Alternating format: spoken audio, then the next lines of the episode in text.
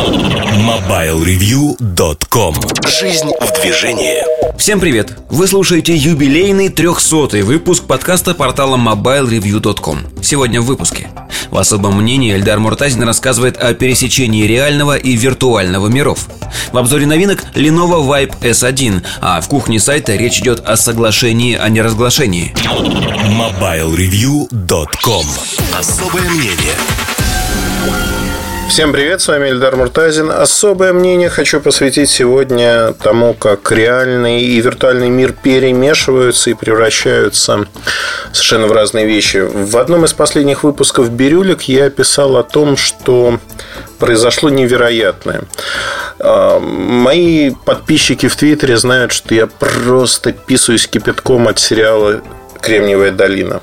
Так и тянет сказать «Силикон Валли». А в Кремниевой долине описывается некий, уже два сезона вышло. Я завидую вам, ребята, если вы не видели этот сериал. Это просто чумовая штука, потому что описываются Идея стартапов, как это работает, как это работает в долине, а, абсолютно реально. То есть это максимально приближено к реальности, и сценаристы, они создали шедевр в прямом смысле этого слова. И вот этот шедевр а, нужно смотреть, э, ну, прочувствовать. Поверьте, лучше всего смотреть, если вы знаете английский язык, на английском языке. А, переводы есть неплохие, но в оригинале это, это просто совершенно шикарная вещь. Вот не пожалеете ни капли. Что произошло? А, в этом сериале все крутится вокруг того, что один из программистов создал а, алгоритм сжатия данных а, Пеги Дудочник. Он назвал его Pied Paper. И вот этот Pied Paper, он такой классный, он сжимает данные совершенно шедевральным образом. Тут было соревнование программистов, где они соревновались примерно в том же, о чем говорится в фильме, но уже после того, как он появился. И они добились схожих результатов в реальной жизни. И назвали этот алгоритм Пеги Дудочник. То есть э, в честь сериала. И вы знаете, ну это смешение виртуального и реального мира. Уже в какой-то момент мозги могут начать плавиться, что реально, что нет. И это только самое начало пути. Я приведу другой момент, э, который меня, ну, я не знаю, порадовал или не порадовал. Вообще, теория информации, если ее рассматривать, знаете, многогранная информация, она же тянет за собой другую информацию. То есть на базовом уровне некая информация, которая становится популярной, ну, там, привлекает внимание там, некая аудитория, в том числе журналистов, она вызывает некие мыслительные процессы у вас в голове или у этих журналистов.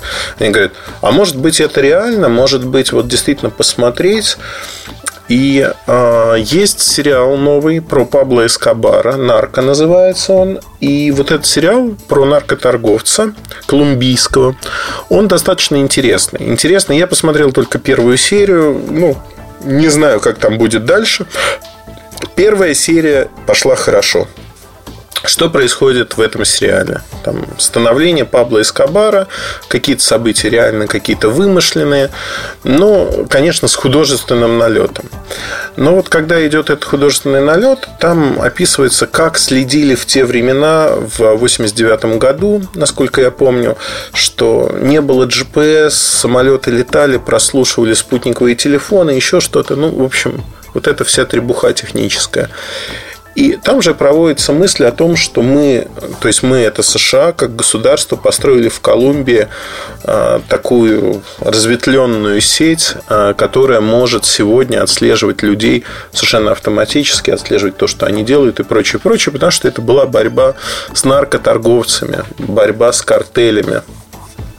И вы знаете, у меня вот в этот момент щелкнуло в голове, потому что э, когда вышел этот сериал, буквально через неделю стали появляться публикации в совершенно серьезной прессе, в бизнес-прессе американской, в частности, э, колумбийской в том числе. В Колумбии этот вопрос меньше волнует, чем Америку, но Америка же у нас борется за э, демократию во всем мире и за там, права, свободы и прочие вещи. Ну, на самом деле, я вот сейчас иронизирую. Вопрос болезненный. Государство, НСА, например, какие данные в Америке о своих гражданах собирает без участия Сената, без участия правоохранительных органов, обходя законы, обходя Конституции и прочее, прочее, находя лазейки в законах.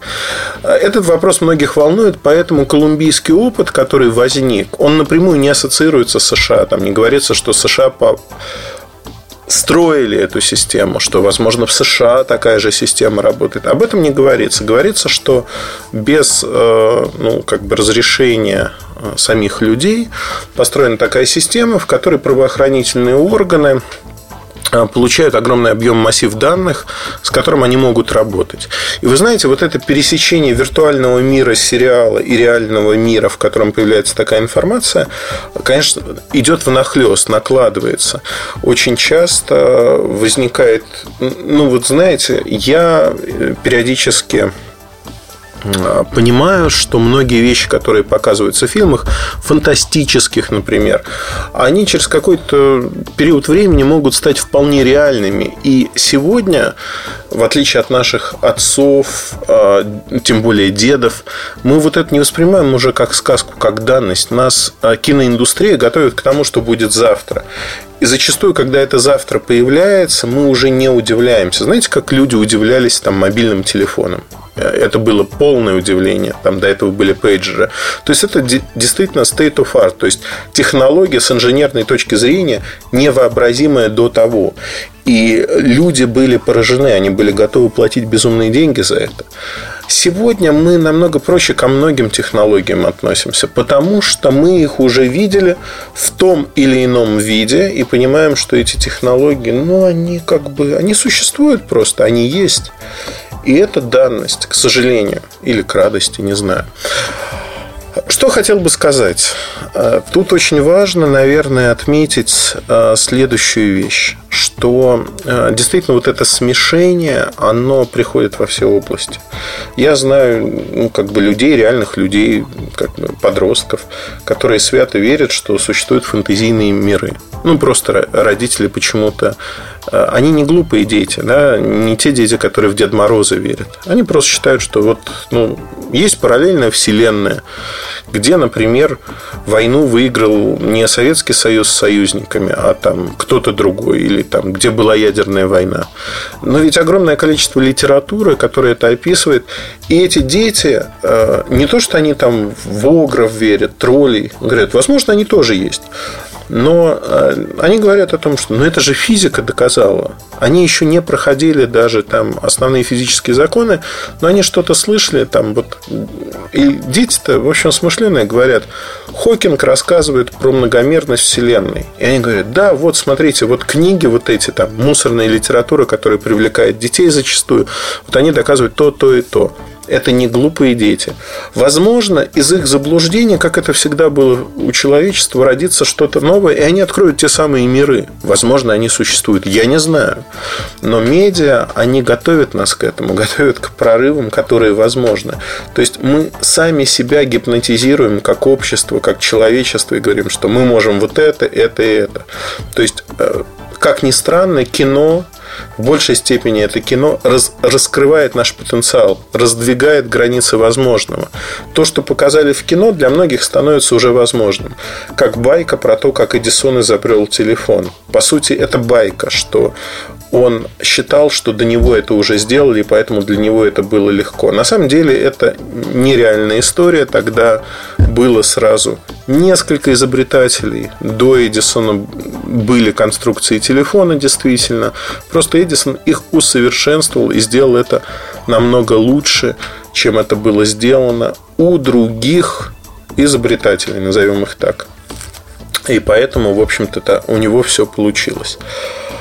Что хочу сказать? Хочу сказать простую штуку, что на сегодняшний день виртуальные миры, они очень и очень важны. И эти виртуальные миры крайне важны для нашего развития. На этом все, наверное. Это мысли, которую я хотел осветить. Мне показалось, что вот этот перехлест э, нескольких историй мира воображаемого и мира, который нас окружает. Очень интересно, знаете, это мостик, который соединяет их. Вот такое наблюдение. Удачи, хорошего настроения. До А, я буду на выставке на ИФА, потом у меня несколько командировок, поэтому ну, чуть больше, чем недельку вам придется подождать следующего подкаста. Ну, сразу вернусь с интересными новостями, и Сережа Кузьмин тоже вернется. Удачи и хорошего настроения. Оставайтесь с нами, пока. MobileReview.com Обзоры на вид. Всем привет, с вами Эльдар Муртазин. И я хочу поговорить в этом обзоре про Lenovo Vibe S1. А, это смартфон, с которым я прожил около месяца. Анонсируется он а, на IFA. То есть еще до анонса я ходил с этим смартфоном, прятал его от людей. Ну, на самом деле пользовался в поездках активно. В России практически не пользовался, не показывал никому. И у меня есть что про него рассказать. Очень-очень интересное устройство, которое в Китае появляется в октябре а, по цене от 300 долларов. А в России эта цена будет, наверное, 25 тысяч рублей при текущем курсе. Может быть дороже. А почему сразу кто-то может сказать, вот 300 долларов их китайских превращаются в такие деньги? Но это всегда происходит для таких моделей. Внешне Vibe S1, а, вообще линейка S в Vibe появляется впервые. А, во-вторых, я хочу сказать, что что будет с линейкой Vibe не очень понятно, но самое главное, что нам надо знать, что у Lenovo вообще странно. Иногда они вдохновляются самостоятельно и делают очень интересный дизайн, иногда они копируют дизайн. Если раньше копировали, ну, например, S90, это полная практически копия айфона внешне, любовно так скопированная, то в S1 а, набрался дизайна а, как от айфона, от Galaxy S6, а, так и, наверное, от Sony в какой-то мере. Представьте себе пятидюймовый аппарат, у которого такая немножко загнутая задняя крышка, именно не скоса по углам, а такая арочка, как у телефонов Sony Ericsson в прошлом – очень приятная. При этом задник такой же, как на Galaxy S6. То есть э, он будет первоначально в двух цветах, белым и черным, таком молочным. А металлический ободок, то есть сзади стекло, естественно. Ну, мне очень-очень нравится именно вот такая реализация.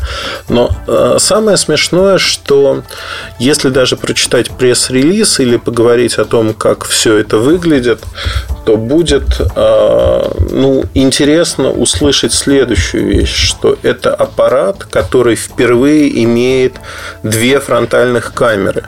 Зачем две фронтальных камеры? Это отдельная история. Ну, давайте, наверное, с нее начнем. Потому что я считаю, что вот телефоны для селфи, кто-то говорит, психологически это разгружает жизнь человека, это хорошо. Я к телефонам для селфи отношусь ну, очень спокойно.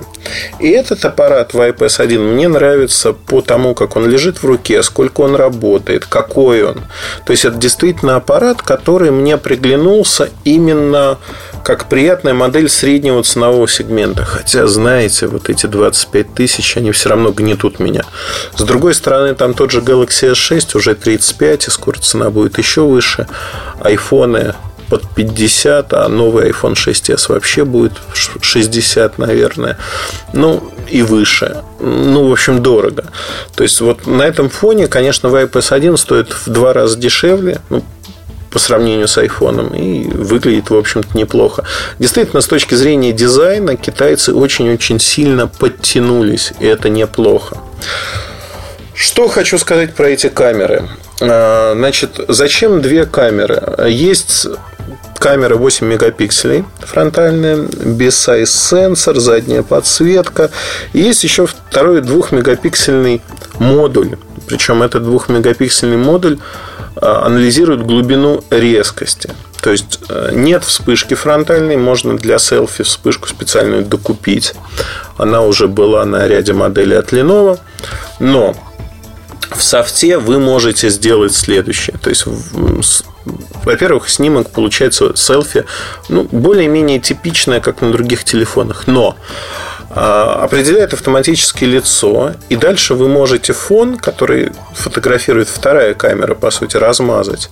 Вы можете наложить разные эффекты, размытие, вы можете оторвать лицо. Ну, ну в общем, оторвать лицо это звучит.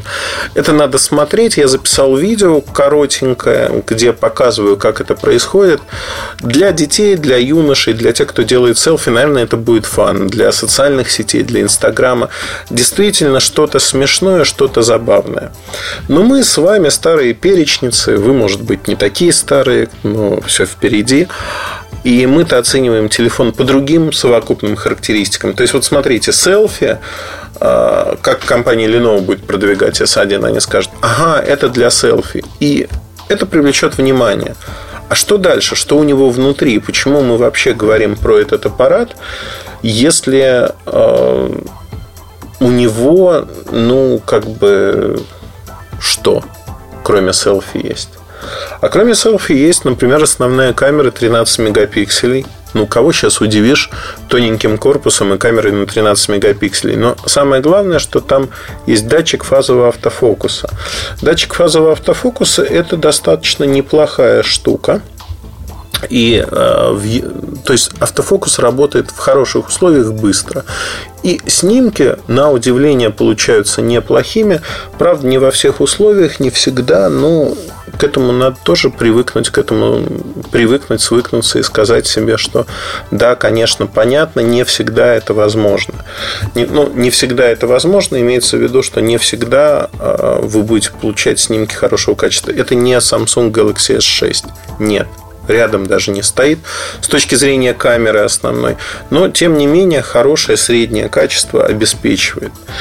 И очень-очень неплохо. При весе в 132 грамма а, аппарат, в общем-то, по размеру похож на Galaxy S6.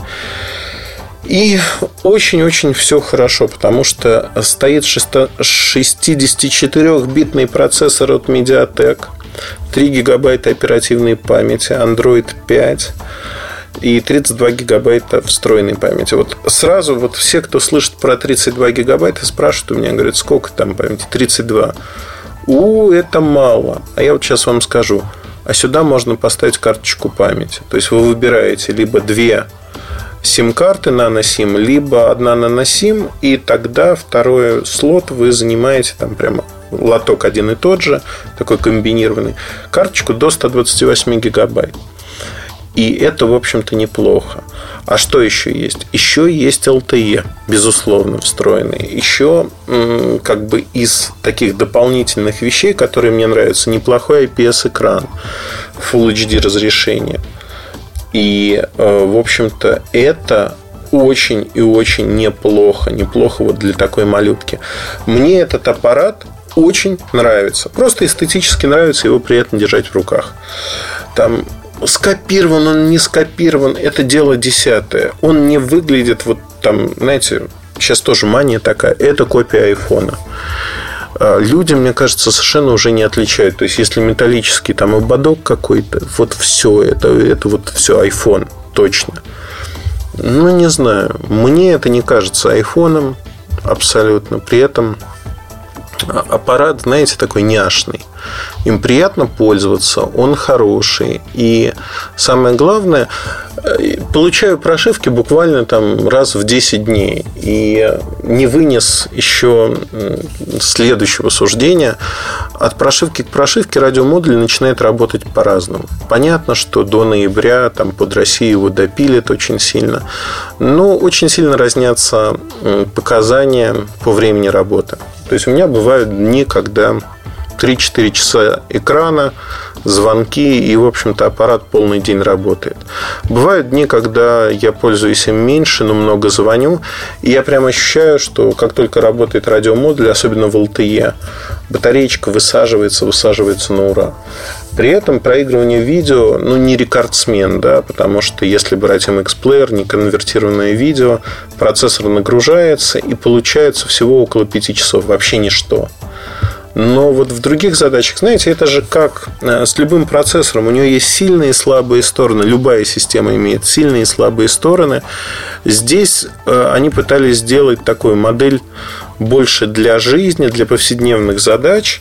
нежели там мультимедийную для просмотра видео, для игрушек и тому подобных вещей. У них есть там та же самая линейка P, P90, есть Vibe P1 с батарейкой 5000 мАч для игр в том числе.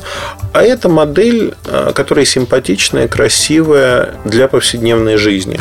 В чем-то идеологически это продолжение S-линейки того самого S60, S90. Кстати говоря, S60 и S90 всегда отличались достаточно квелой батарейкой. То есть она была не э, очень ну, хорошей с точки зрения того, сколько она работала. Теперь эта батарейка, если мы говорим про S1, вполне себе комфортна, она хороша. Она хороша, и мне кажется, что это устройство, на которое точно стоит обратить внимание. Но не буду забегать вперед, потому что я думаю, что одновременно с подкастом появится, ну или там чуть раньше появится обзор этого телефона, с которым я проходил целый месяц. А, и вы сможете прочитать, почему он мне настолько понравился. Посмотреть фотографии, примеры видео и тому подобные вещи. На этом все. Удачи, хорошего настроения. Оставайтесь с нами. С вами был Ильдар Муртазин. Пока. MobileReview.com Кухня сайта. Всем привет, с вами Ильдар Муртазин. И кухню сайта хочу посвятить такой простой вещи, о которой мы уже говорили. Это соглашение о неразглашении. NDA на английском Non-Distribution Agreement, э, то есть э, то самое соглашение о неразглашении, о котором я уже сказал. Тут на днях случилась совершенно замечательная история. Один из брендов э, ну, вообще на российском рынке, наверное, у самого-самого истока вот э, такой методики работы стоял ваш покорный слуга, в том числе, ну, не, не я один, да, но стоял э, вместе со своими там, друзьями, как с той и с другой стороны баррикад, сейчас по имену не буду называть, мы э, привили достаточно интересные вещи, научили компании работать, разные компании. Э, и иных уж нет, а те далече. Э, приучили работать с тем, как перед э, выставками, перед анонсами показывать журналистам телефоны и другие устройства. Подписывайте соглашение о неразглашении с этими журналистами. И дальше начинайте показывать все, что хотите. Показывайте и договаривайтесь, что эмбарго на публикацию есть до такого-то числа. Естественно, журналисты заинтересованы в том, чтобы соблюдать эмбарго. Они получают преимущество, они знакомятся с продуктом до для компании это всегда интересно, потому что, первый взгляд, он не очень критично настроенный, то есть там нет такого, что содержится какая-то страшная информация, которая раскрывает какие-то страшные-страшные тайны, там подобные вещи. То есть э, выигрывают все стороны. Ну, а читатели выигрывают от того, что одновременно с глобальным мировым анонсом э, вы читаете те или иные материалы. Единственная компания, которая на это никогда не шла и до сих пор не идет, потому что она глупая и ограниченная, это компания Nokia. Но сегодня это уже Microsoft. В принципе, со всеми другими компаниями договариваться так удавалось. И я всегда был апологетом того, что, а, ребята, давайте делать простую вещь. А именно, давайте а, приглашать не только там Mobile Review, меня лично, давайте максимально широкий охват будет тех, кто действительно заметен на рынке. Неважно, там, как я отношусь к этим людям, к тем или другим, да, кому-то хорошо, кому-то не очень хорошо. Но надо приглашать большую выборку и создавать равные возможности. При этом мы никогда не играли в игры, а, когда, знаете, Huawei приходит и говорит, у нас есть часть картинки нашего будущего флагмана, у нас нет целой картинки, давайте вы опубликуете вот эту часть и создадим интригу. Я на них смотрел, говорю, ребят, слушайте, у меня есть и вся картинка, я могу опубликовать. Вот в эти договорные игры мы не играем. И э, там надувать щеки и делать вид, что мы что-то знаем, мы это и так знаем. Зачем? То есть идите. Э, вы знаете, я всегда отправляю людей вот с такими э, запросами к первым в мире эксклюзивщикам, людям, которые пишут первые в мире обзоры, это Hightech Mail.ru. Ну, они исторически так себя спозиционировали, для них это главное. Но тут на днях произошло событие, которое, в общем-то, для всей не только для нас, да, там, не только для хай-тек Mail.ru, в принципе, ставят под вопрос саму методику работы в очередной раз. Причем в очередной раз паршивой овцой оказался хай-тек Mail.ru, который внутри себя борется с гороскопами. Это абсолютно не шутка. То есть э, раздел про высокие технологии соревнуется внутри Mail.ru по посещаемости с гороскопами. Гороскопы с большим отрывом лидируют. А хай-тек не может набрать аудиторию. Ну, в принципе, там никто не работает. Это моя оценка. А, не работает с точки зрения того, что они бьют баклуши уже много лет. И мы с моими друзьями из компании очень часто, когда смотрим на то, что происходит, они говорят, ну, ну как же так? В принципе, они же могли столько всего сделать, но не делают. И это, конечно, проблема. Проблема, ну, опять-таки, не наша проблема, нам, наверное, от этого хорошо, но не делают и не делают.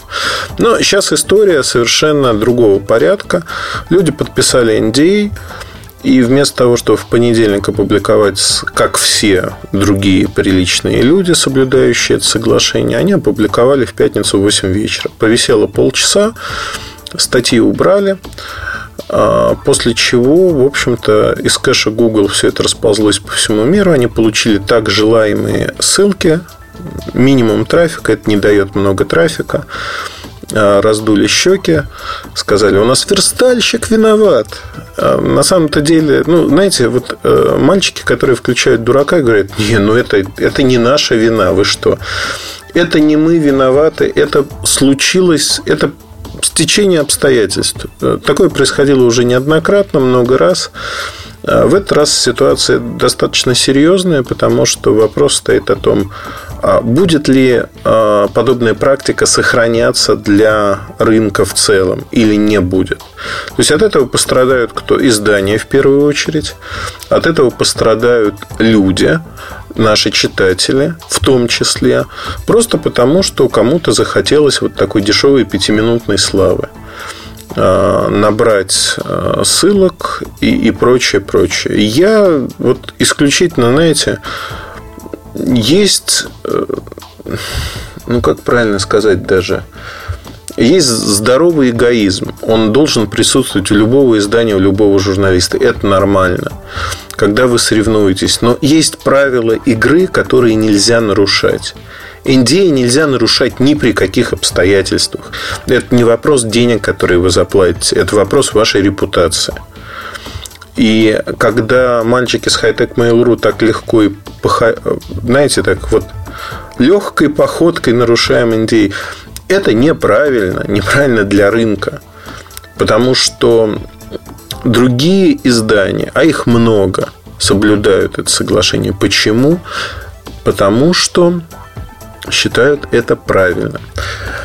Я хочу сказать следующее, что тут, в общем-то, позиция, она двоякая может быть. Ну, например, с той же Nokia у меня никогда не было NDA. При этом ну, во всяком случае, как у журналиста, да, по, по тем работам, которые я делал для компании, конечно, NDA был в том или ином виде, но это не пересекающиеся плоскости. А нарушать NDA нельзя ни при каких обстоятельствах. Вот это, знаете, нельзя выдавать свои источники, если вы журналист или считаете себя таковым. Нельзя. Источники надо защищать до последнего под страхом разных кар. Но когда мы говорим о том, что становится, ну, знаете, вот такая практика, когда люди не задумываясь э, ради извлечения сиюминутной выгоды, которой даже и нет, э, нарушают такие соглашения, ну, это, это бред. Это бред э, сивой кобылы. Я понимаю, знаете, э, в прошлый раз, когда они сделали подобную вещь, я промолчал. Ну, ну действительно, может быть, верстальщик. Ну, бывает же такое. Но когда верстальщик два, знаете, как с э, периодом в два года э, в пятницу вечером, когда вроде как может и прокатит, никто не обратит внимания, делает это. Но это система. И система, которая вот работает вот так. Причем система, она не работающая. Не работающая с точки зрения бизнеса, с точки зрения медиа, чего угодно. Мне кажется, что надо запомнить и вот зазубрить себе, вот выбить себе эти буквы, не знаю, трафарет на лбу. Нарушать NDA нельзя. Вообще, э, меня учили простым вещам. Дал слово, держи его. Либо, если ты считаешь, что не можешь держать это слово, ну, не давай его, не надо. А у нас в э, редакции доходит до смешного. То есть NDA э, вообще, я проводил много раз беседы на эту тему, он касается в первую очередь того, что мы можем опубликовать. Ну, например, Рома Белых, он от каких-то китайцев приехал, сказал, все, я подписал NDA, я вам ничего не расскажу, все, это умрет вместе со мной. Но э, это тоже глупый подход. А, конечно же, поделиться внутри себя можно, рассказать о том, что такое, как. Тем более, что большую часть продуктов так или иначе мы видели. А, с другой стороны, NDA, а, когда это вот обратная сторона медали, когда вы подписываете какие-то бумаги, их нужно читать. Их нужно внимательно читать и понимать, а что вы подписываете, почему вы подписываете. Иногда бумаги привозят вообще на языках, отличных от английского и русского. И когда вы смотрите, ну вот одна японская компания мне на японском Индии прислала. Я его подписывать не стал и сказал, знаете, мне ваши продукты не очень интересны а вот в таком аспекте, потому что я не привык подписывать документы, которых я не понимаю. Девушка говорит, ой, вы знаете, это, это вообще формальность. Да вы просто закорючку свою поставьте, этого будет достаточно. Я говорю, ну вы знаете, а я не хочу ставить свою закорючку на документе, которого я не понимаю. Это глупо. Поэтому нужно понимать, что вы подписываетесь и что вы подписываете и какие обязательства вы на себя берете. Ну, как бы в лоб обязательство одно. До истечения эмбарго не публиковать ничего. При этом NDA накладывает определенные ограничения на вас, ограничения достаточно серьезные. А, тут как бы зависит от ваших отношений с компанией, но, как правило, все-таки накладывает. Например, а, происходит утечка какой-то информации про некий продукт, а, который у вас есть на руках, про который вы уже все написали, и вот, вот произошла утечка, вы в этот момент можете все опубликовать. А не публикуете, потому что это будет нарушением того самого соглашения. У вас есть эмбарго. И вы, а, набрав, вас это безумно бесит, но вы, набрав в рот воды, ждете момента, когда же вы можете это опубликовать. Я э, в свое время очень издевался над западной прессой, за что меня некоторые любили, некоторые не любили, э, публикуя обзоры многих моделей Nokia, Sony Ericsson, там, Samsung, еще каких-то, ну, там, 5-6 лет назад я посчитал, что достаточно знаете, детство прекратило играть, наверное. Ну, то есть это вызывало какое-то дикое раздражение, потому что я знал, что у них есть эмбарго, они ничего не могут сделать. И они теряют, теряют те самые ссылки, и у них это все вызывало, конечно, жуткое отторжение. Когда э, крупный американский холдинг приехал в Москву, они приехали э, ну, не только к нам, да, у них были разные встречи. Мы обсуждали эту тему, они говорят, давай так проще, скажи, сколько вот твоя компания стоит, мы ее купим, будем развивать, не закроем твой сайт, но нас эта ситуация не устраивает, потому что ну, как бы задают вопросы, почему вы так не делаете. А мы связаны по рукам и ногам, у нас есть соглашение, нам так проще, тем более, что мы получаем от этих ребят рекламу, и мы не понимаем, как ты с ними работаешь, почему они у тебя рекламируются до сих пор. Если э, ты вот поступаешь так, это вот для нас вообще вне нашего понимания наигравшись в свое время, при этом я хочу подчеркнуть, никаких соглашений или неразглашений, конечно же, у меня не было. Были попытки многократные там, некоторых компаний заставить подписать такие соглашения. Но я всегда отказывался и говорил, ребят, когда вы действительно сможете принести что-то интересное, чего я не могу достать сам, тогда и давайте разговаривать, разговаривать на равных и говорить о том, что действительно это интересно и вы будете делать те или иные вещи. А, в свое время у меня а, был очень интересный разговор с компанией МТС, когда У них была большая-большая утечка данных, назовем это так. А, мы сидели, вице-президент по безопасности мне вынес бумажку, где там сообщался. Я ее повесил в офисе. Там на двух листах сообщалось о том, каким объемом информации о компании я владею. И было понятно, что я владею практически на уровне совета директоров, я владею всей информацией у компании МТС на тот момент. А, частично это была правда, частично нет. Тем не менее, это в течение последующих трех лет принесло мне достаточно большие контракты с другими компаниями кто хотел а, получить оценки с моей стороны того, что делает МТС, как они развиваются, какая у них стратегия, какие цифры и показатели они закладывают и прочее, прочее. Ну, то есть это время было а, неким временем хулиганства, наверное. А, можно назвать по-другому, но не суть. Но самое главное, что в то время как раз-таки, почему я эту историю вспомнил, когда все это закрутилось под разными соусами, меня пытались заставить подписать NDA. Я его, естественно, не подписывал. И не подписывал по одной простой причине. Вот по рукам и ногам вы окажетесь связаны. Это юридический документ. Если вы считаете, что вы вольная пташка, не подписывайте. Но тогда и не рассчитывайте получить информацию. Знаете, и рыбку съесть, и на кол не сесть не получается не получается, потому что либо одно, либо другое. Вот всего сразу не бывает в жизни. И я считаю, что надо соблюдать. Вот как вы не крутите, это важно. Это важно, и это ваше слово. Это то, а, кем вы являетесь. Это то, что вы делаете. Это то, а, как вы живете. Это образ ваших мыслей и поступков. Ну, вот как-то вот так. А включать каждый раз дурака и говорить, это не я, знаете, там круговая порука, когда это там младший помощник старшего дворника ошибся. Ну, я не знаю. У меня в компании я отвечаю за всех. Ну, то есть, это вот как бы вот так. По-другому не бывает. То есть, э, почему уходит э, часто, происходит что-то, да, и руководитель уходит со своего поста? Потому что он напрямую несет ответственность. Не доработал не в том аспекте, что он мог предотвратить конкретно там вот эту ситуацию, а в том аспекте, что он неправильно воспитал своих подчиненных. Вот в чем его вина в большей степени. И это, к сожалению или к радости, это вот так. Для меня, опять-таки. Для многих, что Божья роса, знаете, утерлись и вперед. Вперед с песней к новым достижениям и вершинам.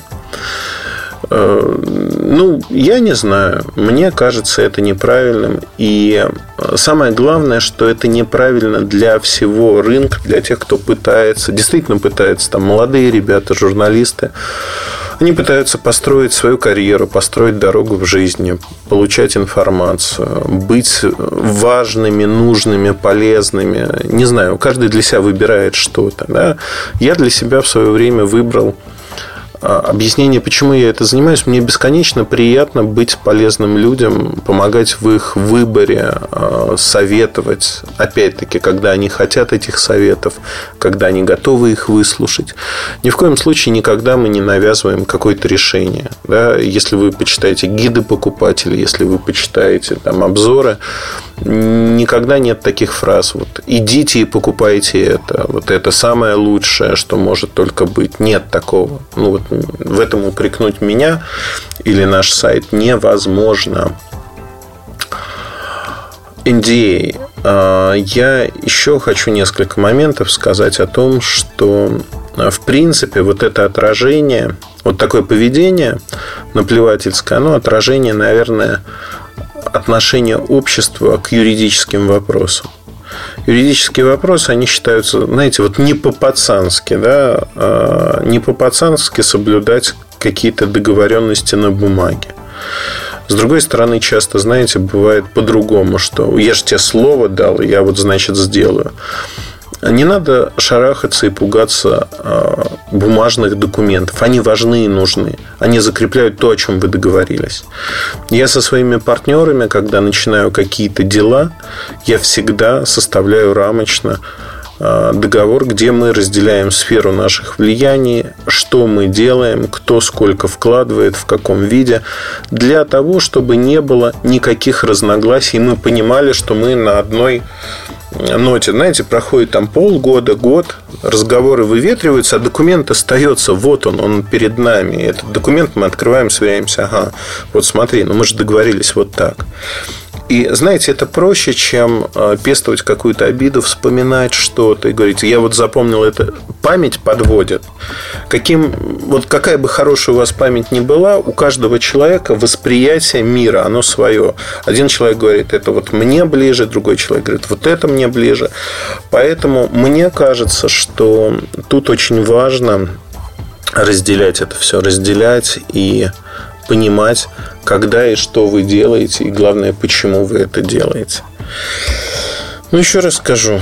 Мальчикам из Hightech Mail.ru мой пламенный привет, а-та-та, потому что ну, нельзя так поступать. Ну, ладно, им наплевать на себя, но... Хотя, с другой стороны, если людям наплевать даже на себя, в принципе, то, наверное, наплевать и на рынок, и на то, как будет восприниматься в компаниях как компании глобально, не локально, это глобальный скандал, будут воспринимать э, российский рынок и российских журналистов, что это люди, которые не держат свое слово, которые наплевательски относятся к документам.